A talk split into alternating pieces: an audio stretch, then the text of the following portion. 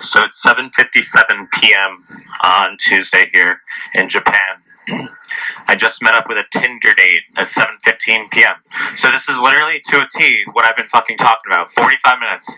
That's 42 minutes. This isn't a joke. So I met up with her. We walked immediately to a cafe. We're speaking in boring English. She's like cute enough. And after maybe, I don't know, wasn't counting, 20, 25, 30 minutes in the cafe, I just transitioned. I just said, like, you like movies? She's like, yeah, I love movies. I'm like, great. So what's your favorite movie? She said something like Disney. I'm like, okay, wonderful. I got plenty of movies on my computer. I'm like making that transition. I'm like, we can go back to my place, watch a movie. It's like 2 minutes by train. We'll like head that way. She's like, where? Like your place? You want to go to your place? And I'm like, yeah. Like we'll just go there.